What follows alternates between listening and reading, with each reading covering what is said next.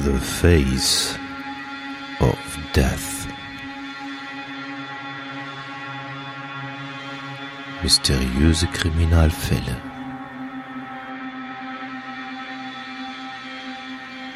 Der Podcast. The Face of Death.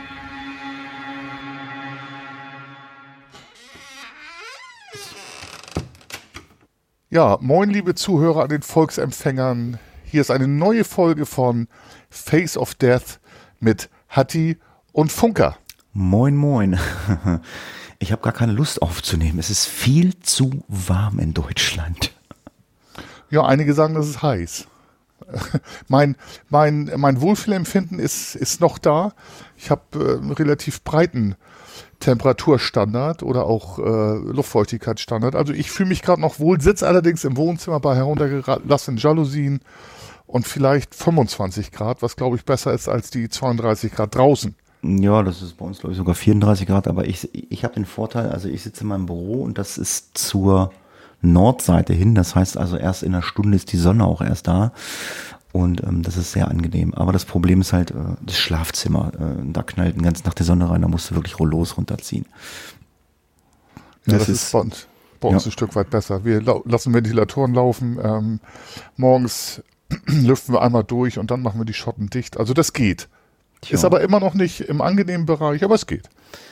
Ja, was auch geht, ist unsere Hausmeisterei. Da hat der liebe Funker, äh, der ist ja immer so Feedback-affin äh, oder hätte es ganz gerne.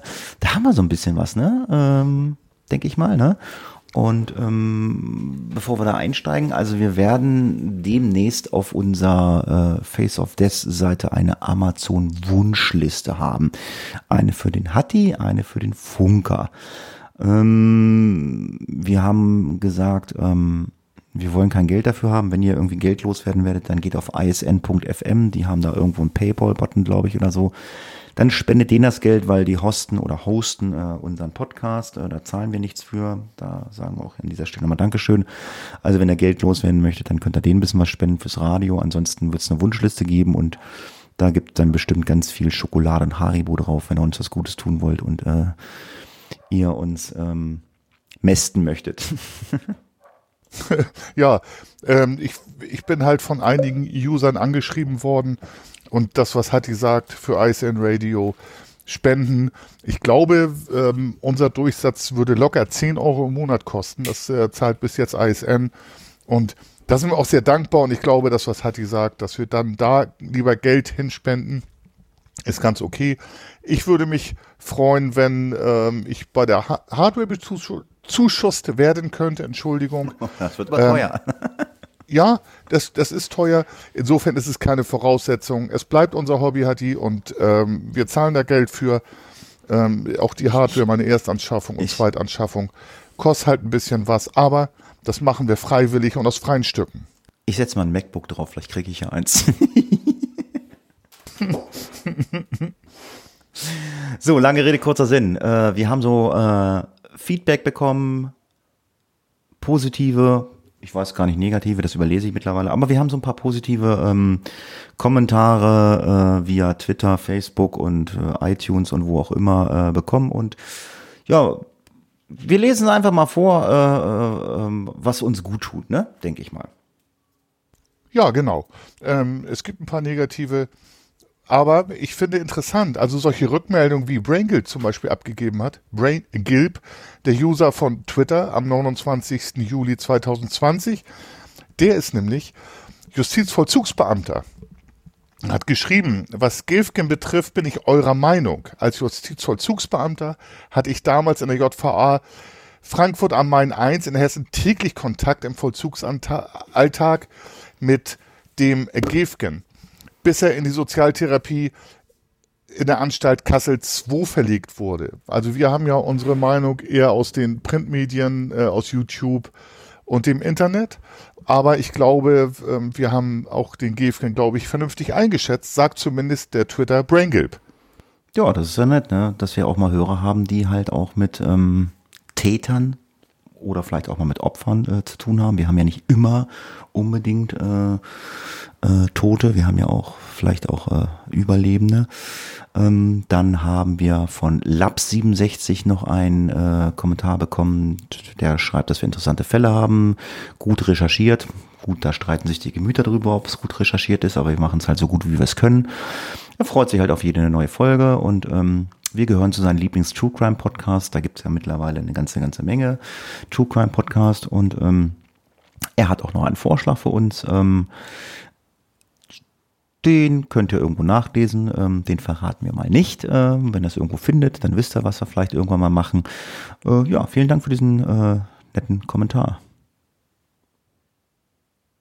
Ja, hat mich auch sehr gefreut. Dann haben wir am 28. Juli, also ist alles dicht dran. Es folgt tatsächlich Schlag auf Schlag und ich bin geflasht und freue mich über diese Rückmeldung. Thor schrieb am 28. Juli 20.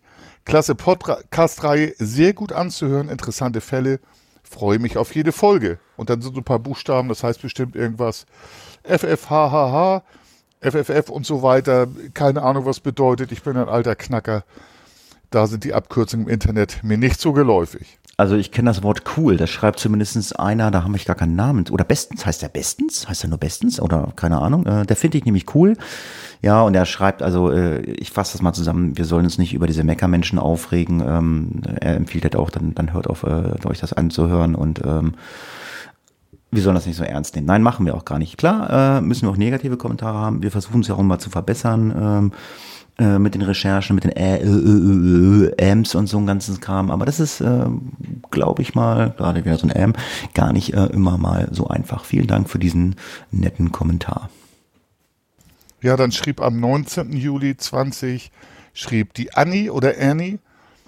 So, und da hat sie tatsächlich, wir haben eben noch drüber geredet, hat die, sie hat das Podcast Rätsel gelöst, unter anderem waren da noch ein paar mehr. Sie sagt, äh, das Rätsel des Podcasts, nämlich der Trank aus Blut tat ihm nicht gut, den Vampir von Düsseldorf. Da hat sie recht. Und weiter schreibt sie, ihr habt äh, nämlich in äh, gerade eben in Folge 81 des Podcasts erzählt, dass sich Dieter Kürten, der Vampir von Peter Kürten, Entschuldigung, Dieter Kürten war Sportmoderator. dass, dass sich dieser direkt übergeben musste, als er das Blut des Opfers trank. Diese Lösung ist richtig. Dann bedankt sich die Annie oder Annie außerdem noch für die vielen Stunden gute Unterhaltung mit wahnsinnig toll ausgearbeiteten Fällen, dem richtigen Maß an gut begründeter eigener Meinung und dem wahrscheinlich unglaublich großen Arbeitsaufwand, den ihr dafür betreibt. Da bedankt sich nochmal für. Ja, dann haben wir noch einen Kommentar von, um Gottes Willen, L der Q 33N. Äh, das kam äh, via Instagram. Wir sollen uns an unseren Irms und Irms nicht stören. Ich meine, ja, das stört schon, das kann ich schon verstehen. Und ähm, ich verstehe das mit den Gummibärchen mit der Reise nach LE nicht. Da steht noch irgendwie was. Wollten wir da hin? Haben wir das gesagt? ja, du hattest gesagt äh, Gummibärchen und ich sagte, naja, dann fangen wir höher an, äh, da ich ja äh, California-affin bin oder halt auch ähm, in Las Vegas war, würden wir auch eine Reise anstatt der Gummibärchen nach Las Vegas uns antun wollen. Okay, gucken wir mal später, wenn äh, Corona dann äh, so weit durch ist. Ja, dann kommen wir äh, zum Podcast. Wir steigen den Podcast ein. Wie immer, was wir neu haben, ist ja unser Crime ABC. Und ähm, da haben wir uns mal, äh, oder hat der äh, Funker sich mal äh, mit der Materie Serienmörder ähm, auseinandergesetzt. Das wäre jetzt also, äh, um noch jetzt so einen kleinen Einstieg zu machen, ab wann ist denn ein Mörder ein Serienmörder? Gilt das schon, wenn er zwei Leute umgebracht hat oder gibt's da ähm, eine Zahl, wo man sagt, so jetzt ist es ein Serienmörder? Gibt's da irgendwie was? Also Serienmörder ist, man sagt, wenn ich mich richtig entsinne, ab einer Zahl von drei und sich fortsetzend. Mhm. Also dann spricht man von einer Serie. Okay. Und äh, da habe ich, haben wir jetzt in diesem Serien-ABC äh, gibt es, ich habe da mal die Eigenschaft der Persönlichkeiten anhand des narzisstischen Persönlichkeitsanteils betrachtet. Da wird jetzt auch ein, der andere, andere Psychologe sagen, na ja, es ist ein bisschen dünn angerührt. Ja, ist es, kann sein. Ähm, da gibt es auch noch die psychopathischen Anteile. Aber ähm, wir betrachten das mal anhand des Narzissten. Die anderen lassen wir erstmal außen vor. Dazu gehört, dass der Serienkiller oder Mörder süchtig nach Macht ist. Das heißt? Ja, er, er möchte andere Menschen beherrschen, er möchte ähm, sich über andere Menschen gestellt sehen und äh, nutzt diese Macht auch aus. Im normalen Leben, da kommen wir auch gleich noch zu, hat er diese Macht nicht immer, ähm, zumindest der Narzisst, der zum Serienkiller wird.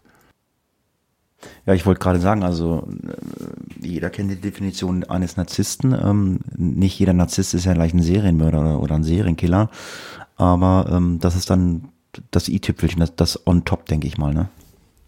Ja, exakt.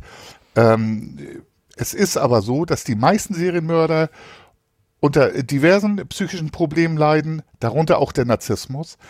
Ähm, aber auch die antisoziale Persönlichkeitsstörung, Psychopathie, da kommen wir aber vielleicht in einer anderen Folge drauf. Aber nicht jeder Narzisst ist ein Serienmörder. Das werden wir auch gleich noch erfahren. Ja, aber es ist doch auch so, dass so, so diese Serienmörder äh, mit narzisstischem Hintergrund, ähm, die manipulieren diese äh, Leute ja auch, ne? Probieren sie zumindestens, ne? Ja, sie, sie probieren es. Ähm, idealerweise gelingt es auch. Dann muss man vielleicht gar nicht zum Serienmörder werden. Aber um diese Anerkennung zu bekommen, ähm, geht man vielleicht den nächsten Schritt als Narzisst und ermordet andere, manipuliert andere, um da einfach auch diesen Macht- und Lustgewinn zu erreichen. Hm. Du hast ja als Punkt auch noch hier jetzt reingeschrieben ins Skript, ähm, dass sie ähm, sehr gerne über ihre Taten prahlen. Ist das wirklich so? Also ich meine, ähm, ich habe den einen oder anderen Fall von Serienmördern schon gemacht. Ja, da, da weiß man oder hat die Täter gefasst, aber es gibt auch Serienmörder, die hat man nicht gefasst. Sprich, die haben natürlich auch nicht geprahlt, beziehungsweise sie haben geprahlt und es wurde nicht weitererzählt. Ist es wirklich so, dass sie äh, so sich da mit äh, echauffieren äh, mit ihren Taten? Ja, oft im Nachhinein. Das haben wir auch in den letzten Fällen gehabt, ähm, dass diese Personen dann im Nachhinein prahlen und sich dann auch darstellen. Niemand möchte erwischt werden. Das ist ja so, also ich sag mal, die Ratio geht immer noch so weit, dass diese Personen, Mörder, Serienmörder, dann doch lieber nicht erwischt werden wollen. Da gibt es ganz wenige, die wollen erwischt werden und erst im Nachhinein mit ihren Taten prahlen.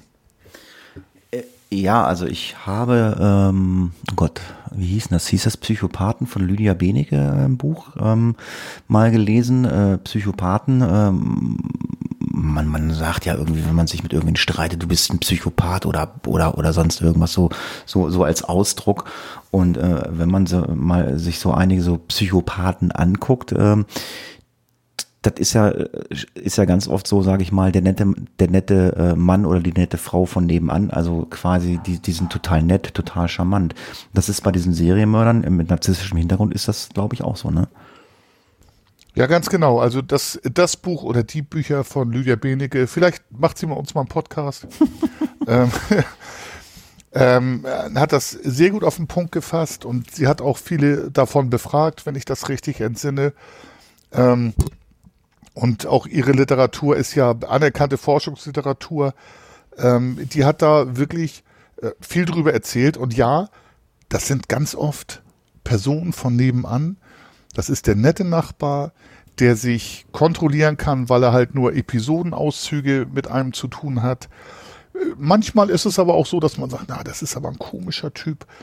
Ähm, und sich, man sich deswegen nicht den nähert, aber ähm, im Nachhinein äh, ist man dann immer schlauer, haben solche Leute auch schon einige Taten begangen. Die sind nämlich übertrieben ich-bezogen und das, was du sagtest, geben auch gerne an, halt im Nachhinein. Mhm. Allerdings leben die erfolgreichen Narzissten ihre starke Ich-Bezogenheit, äh, die Egomanie, wenn ich das mal so nennen darf, aus, ohne anderen Menschen körperliche Gewalt anzutun. Hm es sind ja auch, sage ich mal, äh, wahrscheinlich nicht so die Vorzeigebürger. Also im, im, im ersten Moment, ja, wie gesagt, der nette Mann, die nette Frau von nebenan, äh, sagt man ja, die sind ja total nett. Aber äh, es liegt ja auch in der Natur des Menschen. Ähm, ich, ich zähle mich da auch zu und du wahrscheinlich auch zu. Man äh, geht ja äh, gegenüber vielen Menschen äh, auch mit Vorurteilen ran und sagt so, oh Gott, oh, der ist jetzt irgendwie ein bisschen schmuddelig, der sieht ein bisschen düster aus. Ah, das ist bestimmt ah, ein ganz gefährlicher oder so. Und ähm, im Nachhinein, wenn man dann wirklich mal äh, sich dann mit solchen Menschen befasst oder so, die können total nett und äh, ganz angenehm sein. Also ich, ich bin, also ich, ich, will mir, ich will jetzt nicht sagen, äh, ich mache das nicht. Also Vorurteile gegenüber anderen Menschen, ähm, das machen glaube ich viele oder das macht glaube ich fast jeder und ähm, ja und ähm, deswegen hast du hier ins Skript nochmal so als letzten Punkt reingeschrieben, das sind jetzt nicht so die Vorzeigebürger, ne? Obwohl man ähm, eigentlich denkt, oh Gott, mein Gott, das ist jetzt der nette Bankkaufmann, äh, der macht mir meine Verträge oder was weiß ich, keine Ahnung. Also jetzt, das war jetzt ein Beispiel als Berufsbankkaufmann, das ist das, also, also äh, ich, ich hoffe, äh, ich denke, ihr versteht, was ich meine. Ja, ist einfach so, man muss sich das nur anschauen. Wenn sowas gezeigt wird im Fernsehen, wenn dann die Interviews auf RTL 2 laufen, die ich übrigens nicht mehr gucke, aber da wird immer gesagt, ja, das hätte ich von dem nie gedacht. Das war doch so ein netter Mann, das war doch so ein Vorzeigemann, der ist auch so gut mit seiner Familie umgegangen. Ja, das stimmt. Man kann den Menschen nur vor die Stirn gucken. Auf der anderen Seite hätte man in einigen Sachen vielleicht, äh, gerade diese Kinderschändergeschichte, die jetzt dieses Jahr lief, hätte man es vielleicht erkennen können, aber in der Regel schaut man nicht weiter, merkt man es nicht. Hm. Naja, so viel zum Thema Serienmörder. Ähm, ich hoffe, wir haben mal so einen kleinen Einblick gegeben. Rückfragen natürlich gerne auch an uns. Dann kann der Funker vielleicht das ein oder andere noch äh, aufgrund seiner beruflichen Laufbahn ähm, beantworten. Ähm, wir haben ja immer noch nicht äh, rausgehauen, äh, was du beruflich machst. so abschließend meine Frage. ich weiß ja, was du beruflich machst. Hast du schon mal einen Serienmörder kennengelernt? Nein, nein, in dem Sinne nicht. Aber ich habe schon ähm, auch direkt mit äh, narzisstischen beziehungsweise dissozialen, psychopathischen Persönlichkeiten kommuniziert, die auch Menschen umgebracht haben. Zum Beispiel, ich glaube, das war im letzten Jahr, habe ich mit einer Person gesprochen als Erstkontakt, die seiner Stieftochter, Adoptivtochter den Kopf abgetrennt hat und ja. das nicht mit einem Beil, äh, sondern mit eher einem Küchenmesser und das dauert ein bisschen. Also ein bisschen bin ich auch bekannt mit solchen Persönlichkeiten. Jo, solltet ihr jetzt Hundegebelle hören, äh, meine Nachbarin ist mit ihrem Hund gerade vor der Tür und der ist äh, gerade wütend, glaube ich. Ja, lange Rede, kurzer Sinn. Jetzt haben wir gute 17 Minuten erstmal wieder Hausmeisterei gemacht, das äh, Krimi-ABC und ja, Ihr habt es in der Überschrift gelesen, äh, deswegen entschuldige ich mich auch schon mal im Vorfeld. Es gibt mit Sicherheit wieder Aussprachefehler, weil ich bin der japanischen Sprache nicht mächtig. Ähm, ich kenne nur aus den ähm, 80ern die Serie Shogun. Äh, das ist aber dann Thema für Hafunki.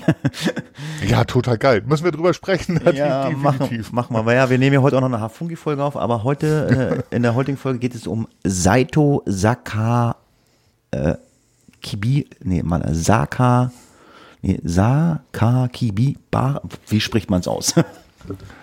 Sakakibara.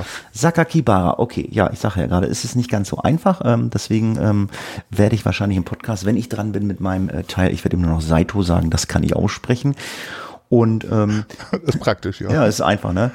Ja, und um das Ganze uns mal anzuhören, äh, denke ich, hören wir erst einmal in den Fall hinein. Kobe, Japan. Der 14-jährige Saito Sakakibara ermordete 1997 zwei Kinder brutalst und verletzte drei weitere. Die 10-jährige Grundschülerin Ayakana Yamashita erschlug er mit einer Eisenstange. Vom 11-jährigen Sonderschüler Yun Hase fand man zunächst nur den abgetrennten Kopf. Der Torso wurde in einem nahegelegenen Waldstück gefunden. Als Todesursache wurde Strangulation festgestellt. Ein Auge war geschlossen. Auf der Stirn hatte der Täter Zeichen geritzt. Das muss, man mal, das muss man sich mal auf der Zunge zergehen lassen. 14 Jahre und äh, auf brutalste Weise ist er vorgegangen. Warum er so vorgegangen ist, äh, da gibt's dann auch noch was in dem Podcast ähm, im, spä äh, im, späteren Verlauf, äh, warum das so läuft. Wir gucken uns mal den Tatort Kobe an. Kobe ist eine Küsten- und Großstadt mit etwa 1,5 Millionen oder knapp 1,6 Millionen Einwohnern ähm, in Japan auf der Insel Honshu. Sie besitzt eine der größten Seehäfen Japans. Die moderne internationale Stadt bildet mit Osaka und Kyoto oh Gott, nee, das spricht hier also Kyoto, aber spricht hier anders aus. Und äh, kleinere Städten äh, das Herz der Kansai-Gegend. Ja, genau. Hier lebte und mordete Seito Sakakibara. Der Name bedeutet im Deutschen übrigens Schüler Sakakibara. Dieser selbstgewählte Name soll den echten Namen verschleiern, denn nach japanischem Recht darf der Klarname jugendlicher Straftäter nicht veröffentlicht werden. In den Akten wird er deswegen auch als Junge A geführt, also übersetzt natürlich Junge A, oder auch im Englischen Boy A. Das Böse drang diesmal in eine friedliche Neubaugegend ein, wie sie in Japan überall entstehen. Um in Suma Platz für Wohnblocks an breiten Straßen zu schaffen, ließen die Planer ganze Hügel abtragen. Den Abschied von traditionellen Städten mit verschachtelten, dünnwendigen Holzhäusern, Enggassen und geschwätzigen Nachbarn bezahlten die Anwohner der Retortenstadt, so nennt man das Ganze, mit einer viel, viel höheren Anonymität. Hier kennt keiner den anderen, klagte eine Einwohnerin mit 83 Jahren, die auch Vorsitzende des Ortsvereins von Suma war. An jeder Ecke witterten verängstigte Anwohner Gefahren. In Parks und Gärten holzen sie Büsche ab, die als Verstecke für Übeltäter dienen könnten. Also das ist relativ krude ziemlich viel Angst. Ähm, wir werden gleich noch erfahren, dass diese Angst nicht immer realistisch ist, nämlich anhand von Zahlen.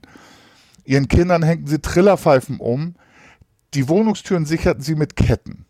Die Nachrichten über den jugendlichen Kindermördern Mörder fanden weit über die Grenzen Japans hinaus Beachtung und auch in Deutschland. Das Ganze ging auch in Deutschland viral.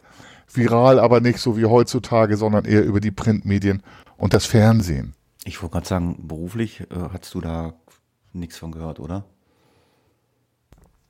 Ja, doch, tatsächlich. Echt? Tatsächlich, ja, ja, tatsächlich ist da bei uns auch ein bisschen was aufgetaucht. Das ist ja nicht so, dass ähm, uns das völlig egal ist. Und wenn wir denn mal eine E-Post, so nennt sich das heute, oder früher ein Fernschreiben über sowas mal abgegrast haben vom BKA, ähm, dann haben wir es auch interessiert tatsächlich wahrgenommen. Und es ist ja nicht so, dass die deutschen Behörden nicht aus ähm, internationalen Fällen auch lernen. Gut, wir gucken uns mal den Psycho an. Also es gibt englische Quellen, die äh, sagen, dass Psycho auf Englisch übersetzt äh, mehr oder weniger heißt Shinshiru Azuma. Und ähm, geboren am 7. Juli 1982. Über Psycho ähm, ist auch zu dem Zeitpunkt äh, wahrscheinlich auch bis heute total wenig bekannt. Das japanische Recht versucht, die Daten, wie gesagt, äh, jugendlicher Straftäter so gut wie möglich zu schützen. Äh, und ähm, deswegen ist der richtige Name auch ähm, nicht bekannt. Bereits im Grundschulalter äh, trug äh, Seiko Messer bei sich und schrieb dazu in seinem Tagebuch, also er hat ein Tagebuch geführt, ich kann meine Ver Ärgerung dämpfen, wenn ich ein Überlebensmesser, so hat er das genannt, in der Hand halte oder eine Schere äh, in der Hand habe und die dann wie so eine Pistole drehe. Also, also ich stelle mir das jetzt so vor, ich stecke jetzt einen Finger da in dem äh, Abzug und drehe die so und so hat er das mit der Schere gedacht. Er hat also so getan, als wenn er eine Pistole in der Hand hat. Das, da, da hat er sich sicher gefühlt. Schon im Alter von zwölf Jahren fiel er damals auch schon auf. Also er hat Tiere gequält äh, hat, also ich, das ist auch schon so krass, ähm, der hat äh, auf, auf die Straße hat er so eine, hat der Frösche äh, aneinandergereiht und ist dann da mit dem Fahrrad drüber gefahren. Dann hat er eine Taube oder Tauben enthauptet und äh, hat sogar eine, hat sogar Katzen verstümmelt und ja, das war ihm dann irgendwann nicht mehr genug und dann ist er halt auch an Menschen gegangen und hat dann auch angefangen, äh, Mädchen körperlich anzugreifen. Ja, so beginnen halt viele Karrieren einiger Serienmörder, beziehungsweise der meisten. Es gibt da super interessante Literatur. Ich habe mir da einiges ähm, auch zu reingetan. Ähm, und oftmals, nicht immer, aber oftmals ist dann die äh, Grenze überschritten, dass man sich auch an Menschen vergeht. So, und jetzt merkt man, die erste Erektion hatte er zum Beispiel, zum Beispiel hat das Ärzten erzählt, als Fünftklässler beim Sezieren eines Frosches. Weiterhin gab er an, in seinem ersten Jahr auf der Oberschule über die Vorstellung, sich mit Eingeweiden voll zu fressen, dann allerdings von Menschen masturbiert zu haben. Also jetzt kommt äh, vorpubertär, in der Pubertät kommt jetzt noch diese sexuelle Komponente dazu, die auch vielen Serienkillern anheim ist. Mhm. Und wenn wir uns mal angucken, wie das Ganze so losging, also ähm, die ersten Opfer oder Taten, die er äh, durchgeführt hat, das war an zwei Schülerinnen am 10. Februar 1997. Die hat er also mit einem Hammer ähm, ja, attackiert äh, und eine davon wurde halt schwer verletzt. Also jetzt Informationen, wie er sie verletzt hat, aber wenn er einen Hammer auf den Kopf schließt, also im schlimmsten Fall stirbt man da halt auch. Und äh, Saikos erstes Todesopfer war dann die zehnjährige Grundschülerin Ayaka Yamisha, Yamishita aus dem Stadtbezirk Sumaku. Sie wurde am 15. März 1997 mit einer Eisenstange geschlagen, das haben wir eben schon erwähnt, und ist zwölf Tage später an den ganzen, äh, an den Folgen der Verletzung ähm, gestorben. Die gerichtsmedizinische Untersuchung ergab als Todesursache eine Hirnkontusion besser bekannt als Schädelhirntrauma. Ich wollte gerade sagen, das hätte ich jetzt auch beantworten können, weil ich ja auch beruflich äh, oder nebenberuflich auch da ein bisschen mit belastet bin. Das habe ich wirklich schon mal gehört. Ähm, ja, am selben Tag, äh, an dem er ähm, das Mädchen angegriffen hat, äh, verletzte Seiko äh, ein weiteres Mädchen auf offener Straße durch Messerstiche schwer. Also der war äh, immer gut dabei. Am 27. Mai wurde dann das nächste Opfer aufgefunden. Es handelte sich um den elfjährigen Sonderschüler Jun Hase, der am 24. Mai 1997 auf dem Weg von seinem Elternhaus zu seinem Großvater verschwunden war. Ja, wurde als vermisst gemeldet. Und äh, jetzt wird es ein bisschen makaber. Ähm, man fand dann nämlich seinen abgetrennten Kopf. Äh, und zwar äh, bei der Grundschule. Also er hat äh, den Kopf abgetrennt und hat ihn bei der Grundschule abgelegt. Und ähm, jetzt wird es so ein bisschen spooky, da gehen wir auch gleich nochmal so ein bisschen auf ein, auf diese ganzen Schriften. Äh, der hat äh, ein Schriftstück, ein Zettel mit japanischer äh, Aufschrift äh, in den Mund des abgetrennten Kopfes gelegt. Das Ganze wurde in ähm, roter Farbe geschrieben. Ähm, den Torso hat man dann in der Nähe eines äh, von der Schule in einem Waldstück gefunden. Als Todesursache wurde in diesem Fall Strangulation festgestellt. Also erstmal stranguliert und dann den Kopf abgetrennt. Das hat dann so die Gerichtsmedizin festgestellt. Auf dem Zettel dann im Mund äh, stand, dies ist der Anfang des Spiels. Ihr Typen von der Polizei, haltet mich, wenn ihr könnt. Ich habe das dringende Bedürfnis, oder haltet, wenn ihr mich könnt. Ich habe das dringende Bedürfnis, Leute sterben zu sehen. Es ist Nervenkitzel für mich, Morde zu begehen. Ein blutiges Gericht ist nötig für meine große Bitterkeit. Wir reden von einem 14-jährigen Jungen, der sowas schreibt. In fehlerhaftem Englisch war außerdem zu lesen Schulkill. Aus der Sprache des populären Gruselcomics nachahmte äh, schließlich dann Psychologen, Kriminologen auf besondere kaltblütige Geltungsbedürfnisse des Täters. Also er wollte halt mit diesen Aussagen ähm, zeigen, hier, ähm, ich äh, orientiere mich da halt an Gruselcomics. Ähm, ja, man hört ja auch viel durch Spiele und äh, gewaltverherrlichende Filme, da kommen wir aber noch zu, ähm, dass das wahrscheinlich auch einen Einfluss hat. Für den Mord machten, äh, ja, habe ich ja gerade gesagt, äh, machte man, wie gesagt, diese Comics verantwortlich oder Videospiele. Ähm, viele Jugendliche und Erwachsene haben sich halt äh, sowas reingezogen, äh, ja, um den Stress abzubauen. Also, ähm, ich meine, klar, Stress haben wir alle, aber ähm, ich weiß gar nicht, wenn ich Stress habe, ich glaube, ich trinke lieber ein Bier oder so. Ähm, ja, ich auch hatte. Entschuldige. Ja, und ähm, da man zu dem Zeitpunkt den Täter ja noch nicht gefasst hatte, aber äh, die Angst natürlich groß äh, war, patrouillierten 580 Polizisten äh, durch das Viertel, wo man da die Leichen gefunden hat. Ja, das ist so, so ähnlich wie bei uns. Diese irrationale Angst, äh, da kommen wir aber auch noch zu, zu den Zahlen, ähm, wird man auch durch diese hohe Anzahl, das 580 Polizisten, das ist echt irre. In Schleswig-Holstein haben wir, glaube ich, 8000 Polizisten, ähm, die dann durch ein Viertel patrouillierten.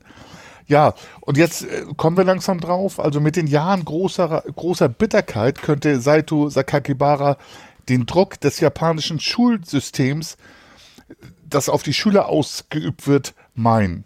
Schon im Kindergarten sollen die Kinder gute Zensuren schreiben, denn das Abschneiden der Kindergartenabsolventen, ich finde das Wort perfide und krude, entscheidet darüber, welche Schule Mädchen und Jungen besuchen dürfen.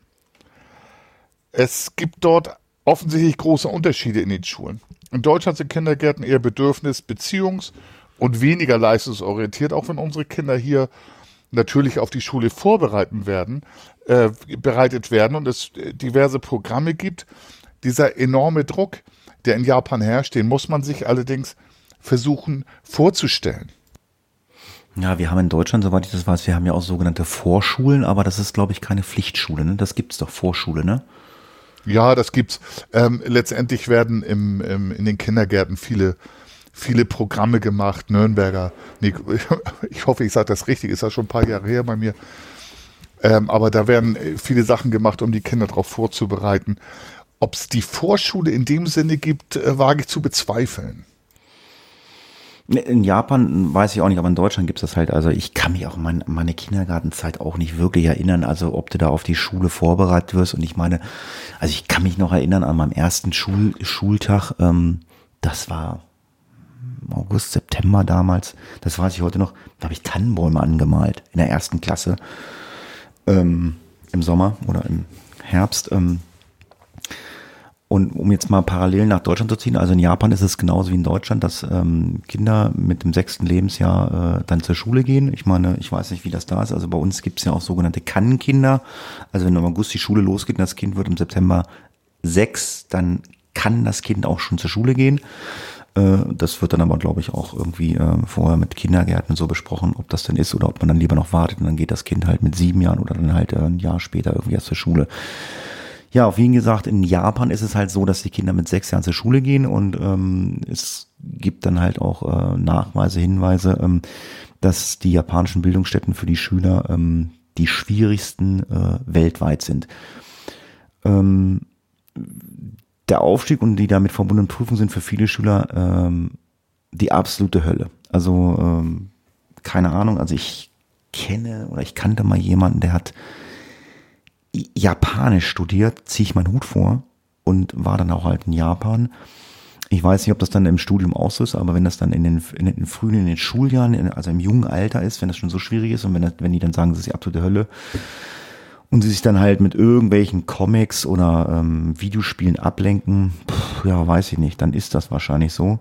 Ich meine, viele dieser ganzen japanischen Spiele und Spielekonsolen, die kommen nun mal aus China, Japan, also aus, dem, äh, aus der Region. Äh, ja, und äh, der Lernaufwand äh, zum Beispiel, wenn man jetzt, was ich gerade angesprochen habe, das, das Studium ist also äh, weitaus höher gesteckt als in Deutschland. Also der, der Anspruch ist da wesentlich höher in Japan. Ähm, ja, äh, das kann man so sehen, dass äh, kaum eine Institution äh, so eindeutig die Harmonie und Gruppengeist äh, verkörpert mit Zwang und Unterdrückung äh, wie die Schule. Wer nicht mitkämpfen, so, wer nicht mitkämpft, äh, soll verschwinden. Fordern riesige Schriftzeichen über den Baseballplatz einer Schule. Also ähm, gibst du dir nicht Mühe, Mühe dann äh, hast du dir nichts verloren. Also quasi, äh, äh, also ich, ich, ich weiß nicht, in Deutschland gibt es den Begriff äh, Streber. Wenn einer nur am Lernen, Lernen, Lernen, Lernen ist, dann ist es der Streber. Ja, und da wirst du quasi zu angehalten, äh, ja, du musst halt Streber sein, du musst halt einfach verdammt gut sein, sonst geh.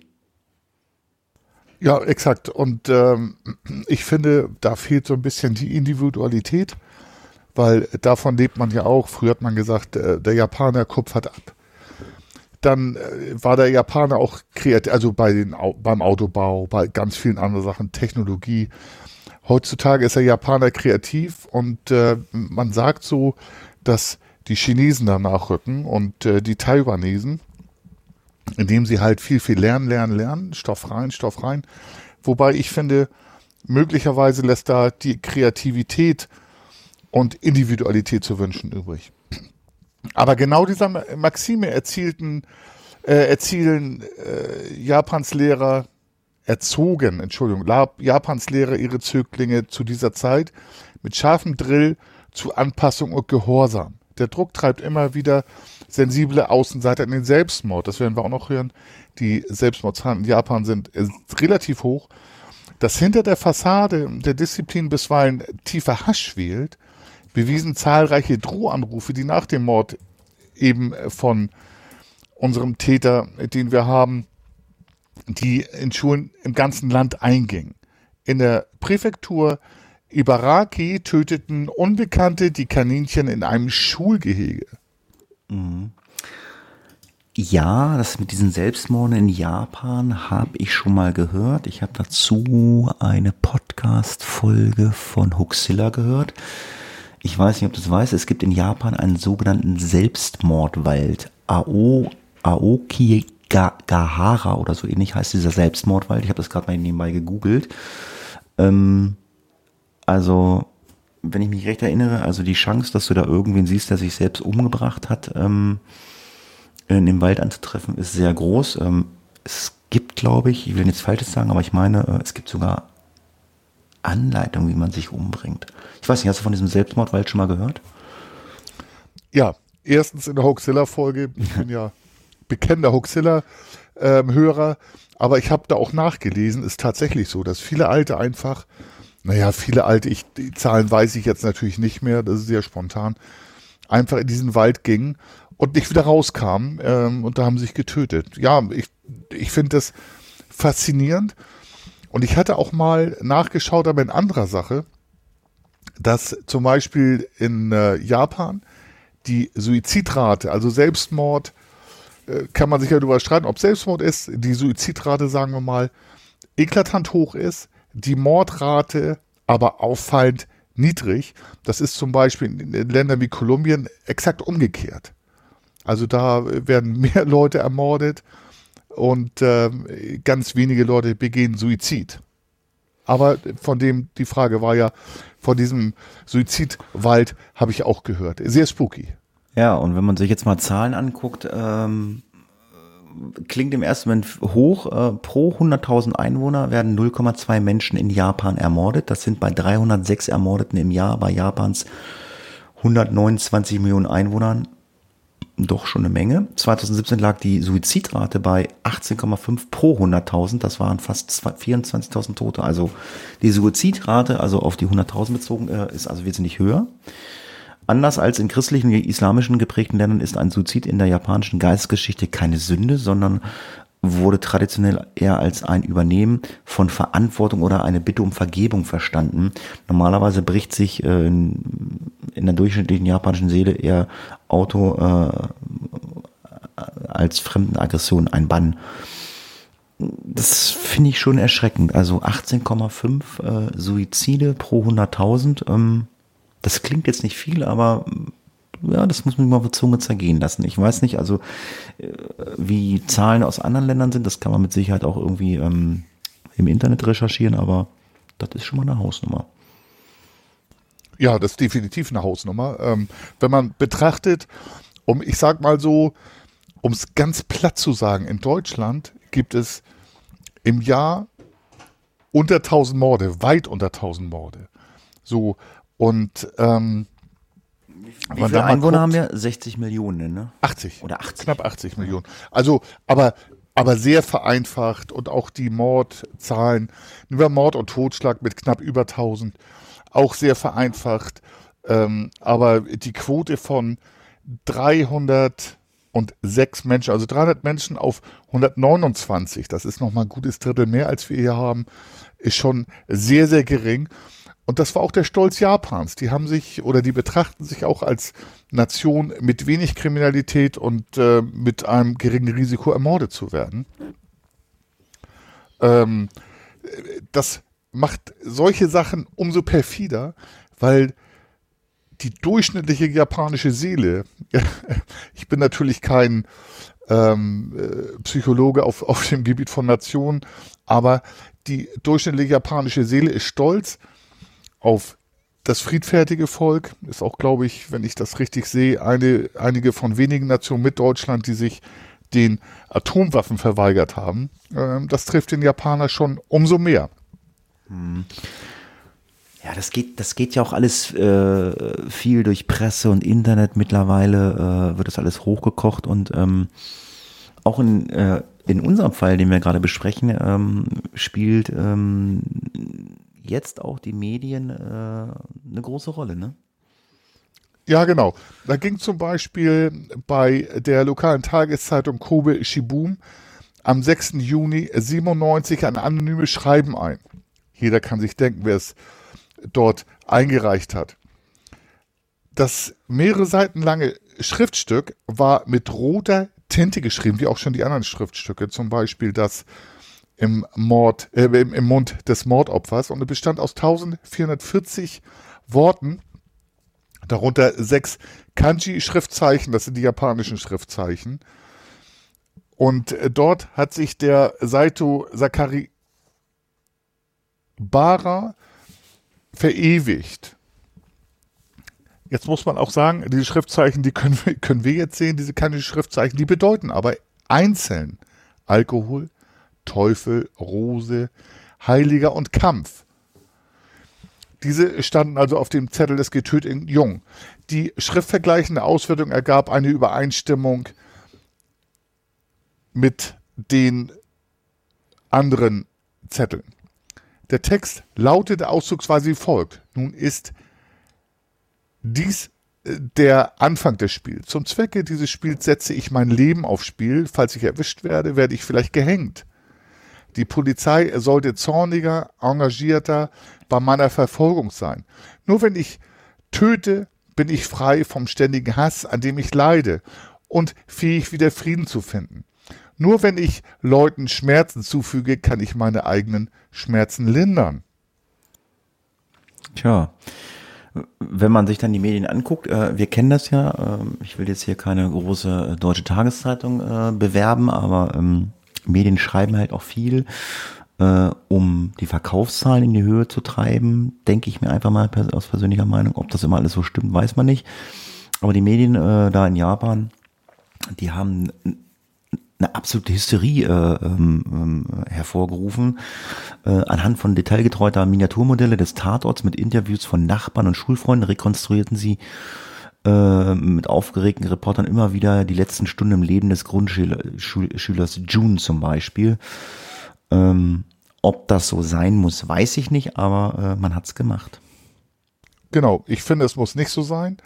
Und äh, aber in diesen Schreiben, die dann auch veröffentlicht wurden, bekannte sich der Verfasser zur Tötung des Yun Hase. Dann hat er auch wieder Vorwurf erhoben gegen das japanische Bildungssystem, also das ging diesen ganzen Nachrichten einher, ihm zu einer unsichtbaren Person gemacht zu haben. Aber das haben wir schon geschildert. Als die Medien den Namen zunächst als Onibara, was zu Deutsch bedeutet Rose des Teufels, wiedergaben, drohte er in einem zweiten Schreiben wütend, weil er sich überhaupt nicht äh, verstanden fühlte. Von jetzt an werde ich wenn ihr meinen Namen falsch liest oder mir die Laune verderbt, jede Woche drei Stück Gemüse umbringen. Wenn ihr glaubt, ich kann nur Kinder töten, seid ihr schwer im Irrtum. Also auch da zeigt der Täter einfach, dass er die Menschen nicht als Menschen anerkannte, sondern als Gemüse, was schon sehr perfide ist. Ähm, und er hat jetzt auch offensichtlich, wenn ich das richtig interpretiere, gedroht, Erwachsene töten zu wollen. Hm. Ähm, man muss dazu sagen, irgendwann wurde er natürlich auch äh, festgenommen, verurteilt und äh, auch wieder freigelassen. Ähm, man hat zumindest verhindert, dass er weitere Morde begehen konnte. Äh, und zwar äh, war die Fast Festnahme am 28. Juni 1997. Das Ganze ist äh, so passiert, dass man anonyme Hinweise äh, bekommen hat und dann ist man ihm letztendlich dann auf die Spur gekommen. Und man konnte ihm mehr oder weniger, oder man hat erstmal verdächtigt, den Mord äh, an June Hase äh, begangen zu haben. Dann gibt's natürlich logischerweise, das wirst mir auch als äh, ähm, Polizeibeamter sagen, äh, wenn man irgendwelche Täter festnimmt, dann wird in der Regel die Wohnung durchsucht und bei ihm hat man halt das Zimmer durchsucht und hat dort ähm, Manga-Bänder gefunden, ähm, Animationsvideos äh, äh, und auch Porno-Videos. Ähm, Und es gab sogar ein äh, Protokoll, was er verfasst hat. Das war zwar nicht vollständig, es war so ein unvollständiges Protokoll, wo er seine Taten mehr oder weniger niedergeschrieben hat. Der Täter gestand wenige Tage später beim Morden äh, sowie die drei weiteren Angriffe. Dabei gab er an, das Blut seines männlichen Opfers getrunken zu haben und mit der verstümmelten Leiche, wir haben ja gesagt, der Kopf wurde abgetrennt, der Torso war da, hat damit gespielt, das hat er noch erzählt. Weitere Ermittlungen gaben außerdem, dass ähm, er ein Waffennah war. Das haben wir ja schon gehört, dass er gerne mit einer Schere hantiert hatte und ein Messer immer dabei hatte. Und was ich jetzt krass fand, ähm, er war begeisterter Leser äh, eines Buchs, äh, was in Deutschland also zumindest vom Namen jeder kennt, aber nicht jeder gelesen hat. Äh, er hat gelesen Hitlers Mein Kampf. Ja, eine, unsäglich menschenverachtende Schmähschrift. Ähm, aber auch diese, diese ganze Geschichte zeigt, wie er Tagebuch geführt. Das hatten wir eingangs erwähnt. Ähm, das hat schon wirklich narzisstische Züge. Möglicherweise wollte auch erwischt werden. So, jetzt, und das finde ich im japanischen Rechtssystem ähm, sehr deutschlandnah. Wobei, wenn man Adolf Hitler Mein Kampf sieht, ähm, Japan war Verbündeter Deutschlands im Zweiten Weltkrieg, also auch wirklich für mich unsäglich. Aber jetzt kommen wir auch auf die Nähe des Rechtssystems. Trotz seines jugendlichen Alters wurde der Schüler Zachary Bara am 17. Oktober 1997 wegen zweifaches Mordes sowie versuchten Mordes in drei weiteren Fällen, haben wir erklärt, zu einer unbegrenzten Haftstrafe verurteilt. In Deutschland gibt es, das haben wir auch schon gelernt, äh, nach äh, dem jugendlichen Strafrecht höchstens zehn Jahre und in eine Jugendstrafanstalt eingewiesen.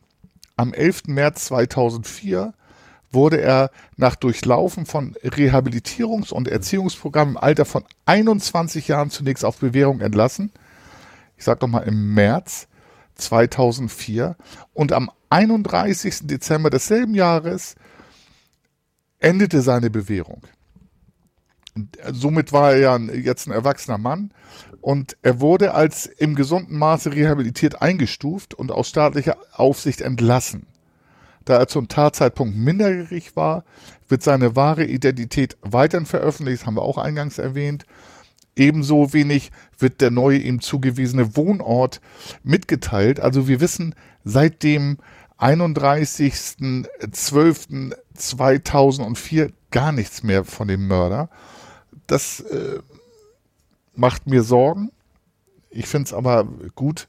Möglicherweise rehabilitiert man den Menschen, aber wir haben auch im Fall Anders Bering Breivik haben wir auch festgestellt, dass also Psychologen sich nicht immer einer Meinung sind. Und das ist ein, das ist ein moralisches Dilemma. Lasse ich einen Menschen, wenn ich kurz ausführen darf, Hadi, lasse ich einen Menschen für sein Leben lang in Haft, was vielleicht viele Leute befürworten würden, bei einigen Menschen auch ich, das kann ich aber nicht beurteilen, oder entlasse ich den Menschen aus, aus der Haft ähm, oder aus dem danach folgenden Gewahrsam und geht das Risiko an, dass er wieder tötet. Das ist ein Dilemma. So, bevor ich jetzt weitermache, äh, gucken wir uns mal an. Also, er hat die Taten zugegeben. Er hat mehr oder weniger ein Protokoll geführt, was unvollständig war. Also quasi ähm, ist er schuldig, richtig? Genau, äh, würde ich so sagen. Also äh, tatbestandsmäßig hat er Morde begangen. So. Und wenn man jetzt mal anguckt, was dann passiert ist, äh, es gibt nämlich äh, eine Gruppe von Leuten, unter anderem einen Justiz, äh, äh ein Anwalt, der für, äh, auf Justizirrtümer spezialisiert war und auch der Direktor der Schule, ähm, äh, wo der, wo der Verurteilte äh, war, äh, bestehen darauf, dass äh, Saki Kibara zu Unrecht verurteilt worden ist und äh, weist auf Widersprüchlichkeiten bei der Ermittlung hin. Das ist die eine Sache. Die andere Sache ist, er hat es ja zugegeben. Das war ja die Einleitung, wo ich gerade darauf hinaus wollte. Andere hingegen kritisierten die Freilassung scharf und vermuten anhand der unüblichen öffentlichen Ankündigung derselben, dass äh, Saki Kibara in Wahrheit auch nach Einschätzung der Behörden nicht entlassungsreif gewesen wäre, weiterhin eingesperrt gehörte, hätte. Das haben wir ja schon oft, oft, oft gehört, auch hier im Podcast, äh, dass Leute freigelassen werden und dann halt einfach wieder mit dem weitermachen, was sie machen. Ähm, das kann ich auch nicht beurteilen, äh, warum. Ich glaube, wir haben da schon mal drüber gesprochen. Wenn, ähm, was weiß ich, ein psychologisches Gutachten erstellt wird, so, der ist geheilt, darf raus und macht dann weiter. Ähm, das ist dann auch für den Psychologen nicht gut, aber äh, ich, ich sag, ich denke, man kann in so Menschen nicht reingucken. Und ähm, wieder, ich bin halt auch kein Psychologe. Ähm, es wird auch äh, in Japan nicht irgendwo niedergeschrieben oder Werbung gemacht, äh, dass jemand freigelassen wird. Äh, gegen diese These spricht allerdings auch, dass der neue Wohnort sowie der Name der, der absoluten Geheimhaltung unterliegen. Also ich setze das jetzt mal gleich, das ist jetzt hier so ähm, äh, so Kronzeugen, die kriegen doch dann auch ja so Zeugenschutzprogramm, so heißt das, glaube ich, bei uns, ne? Dass die irgendwie dann äh, neue Identität bekommen und Wohnort, ne? Ja, genau. Sowas gibt's. Es wurde dann äh, nochmal äh, alles ein bisschen ähm, lauter. Die Kritik wurde nämlich dann äh, nochmal erbittert, äh, als ein elfjähriges Mädchen drei Monate später eine Klassenkameradin getötet hatte. Also ähm, da ist das Ganze dann nochmal hochgekocht. Ja, das ist allerdings ganz oft so bei vielen Taten, dass nochmal mögliche Trittbrettfahrer ähm, dann auch auf die Tagesordnung treten. Ähm, inwiefern das da war, weiß ich nicht, aber das wurde in Zusammenhang gesetzt. Jetzt geht's noch weiter. Ähm, angesichts der großen Mengen nicht jugendfreien Materials in Sakakibaras Besitz forderten Politiker, den Zugang zu solchen Medien zu erschweren. Ich denke mal, das gibt es weltweit und in Deutschland. Man glaubt wirklich, monokausalen Zusammenhang zu erkennen. Also das heißt, es soll eine Ursache geben, warum sowas passiert. Ähm, so zumindest wird es in Deutschland immer äh, offeriert. Das ist ein oftmals gut gemeinter Reflex von Politikern weil die sich auch nicht immer damit beschäftigen. Ähm, seine Taten wurden zudem auch als Auslöser für eine Veränderung der Altersgrenze bei der Anwendbarkeit des Jugendstrafrechts in Japan aufgeführt.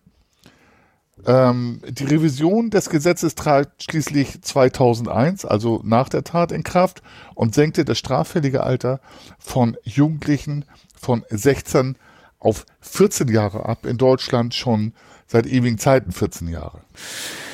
Gut, wir gucken uns mal weiter einen Fall an. Zum Abschluss äh, einer Pressemeldung vom 16.06.97. Äh, für die Fernsehkameras lässt sich äh, der Austräger der Zeitung Kobe Shibun äh, ein wenig, äh, also weniger Zeit als sonst.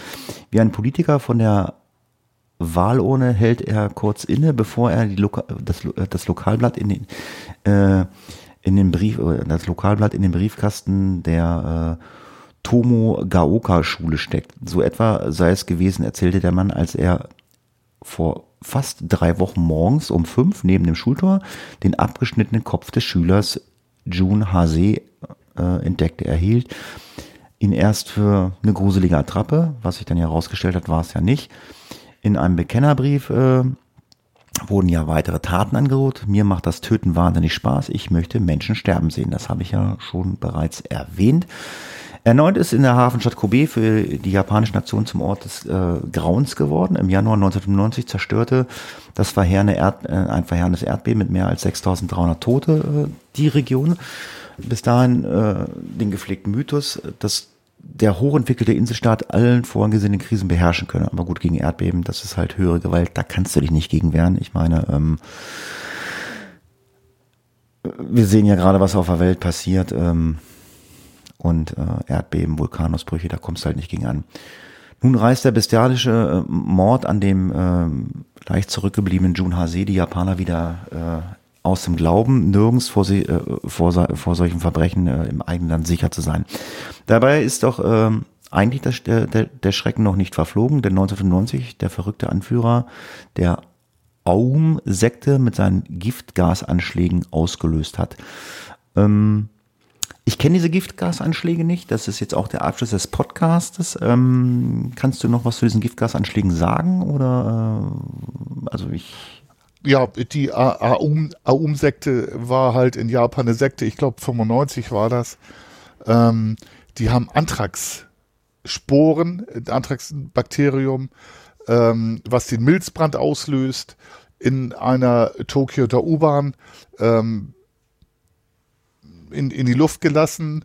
Und ähm, für mich war halt dieser gerade letzte Artikel ähm, so bezeichnend. Japan, man muss mal sagen, äh, unter uns eins der sichersten Länder weltweit. Ja, man muss keine Angst haben, aber es passierten immer wieder Sachen, die die Bevölkerung in Aufruhr versetzten, Angst machten. Ob es rational ist, weiß man nicht. Äh, das wage ich nicht zu beurteilen.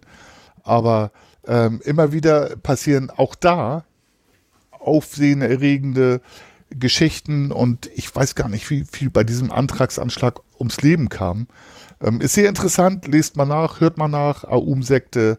Ähm, und ich fand das als letzten Artikel sehr interessant und auch wichtig für unser Thema. Ja, somit ist der Podcast, die Podcast-Folge zu Ende. Äh, wir haben über ein grausige oder grausige, grausige Mord oder Mordserie gesprochen, ähm, die einem ja Gänsehaut verschafft. Ähm, ja, und wir haben halt auch mal Kinder, die das oder Jugendliche, die das durchgeführt haben und keine Erwachsenen. Ja, ich sage vielen Dank fürs Zuhören äh, für diese Podcast-Folge. Wir sind euch jetzt noch ein wenig äh, Entschuldigung schuldig. Und zwar, wir haben es ja eingehend schon gesagt, es ging um die, das Krimi-Rätsel.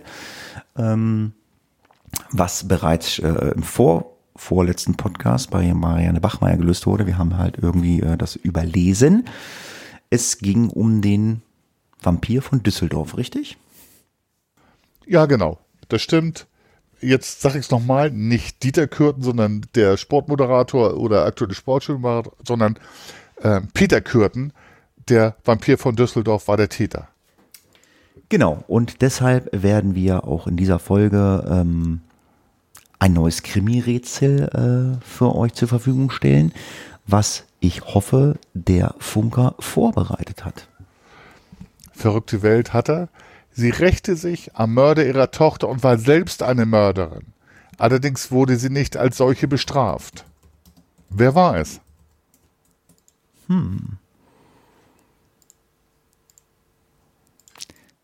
Dann äh, hoffen wir mal, dass ihr uns äh, fleißig Kommentare unter diese Folge schreibt. Bitte nur Antworten und Lösungen unter die aktuelle Folge, also äh, Instagram, Twitter, ist immer schwierig, haben wir ja gesagt, ähm, weil wir gucken zwar überall rein, aber das dann alles zusammenzufassen, der hat da gesagt, der hat gesagt, hat, schwierig. Also einfach mal da äh, einen Kommentar hinterlassen. Ja, wie gesagt, ich sage vielen Dank fürs Zuhören. Äh, ihr werdet dann demnächst wieder was Neues von uns hören. Äh, wenn nicht auf diesem Kanal, dann auf unserem Personal Podcast Hafunki, den wir auch gleich aufnehmen werden, wenn wir unseren Getränkevorrat aufgefüllt haben. Ich sage vielen Dank fürs Zuhören und äh, sage wie immer, das letzte Wort hat der Funker. Tschüss, macht's gut, bis zum nächsten Mal. Ja, und ich sage immer, das letzte Wort habe ich sonst nie und ich freue mich immer total. Diese Folge hat mir Gänsehaut verursacht, auch in der Vorbereitung. Die nächste ist in der Mache. Hört bei Herr Funky rein. Da sind wir ein bisschen gelöster, ein bisschen gelassener. Mir macht das Podcasten Spaß, aber hinterlasst uns Rückmeldungen und im Sinne von, jetzt habe ich alles vergessen, abonniert uns. Tschüss. Case closed.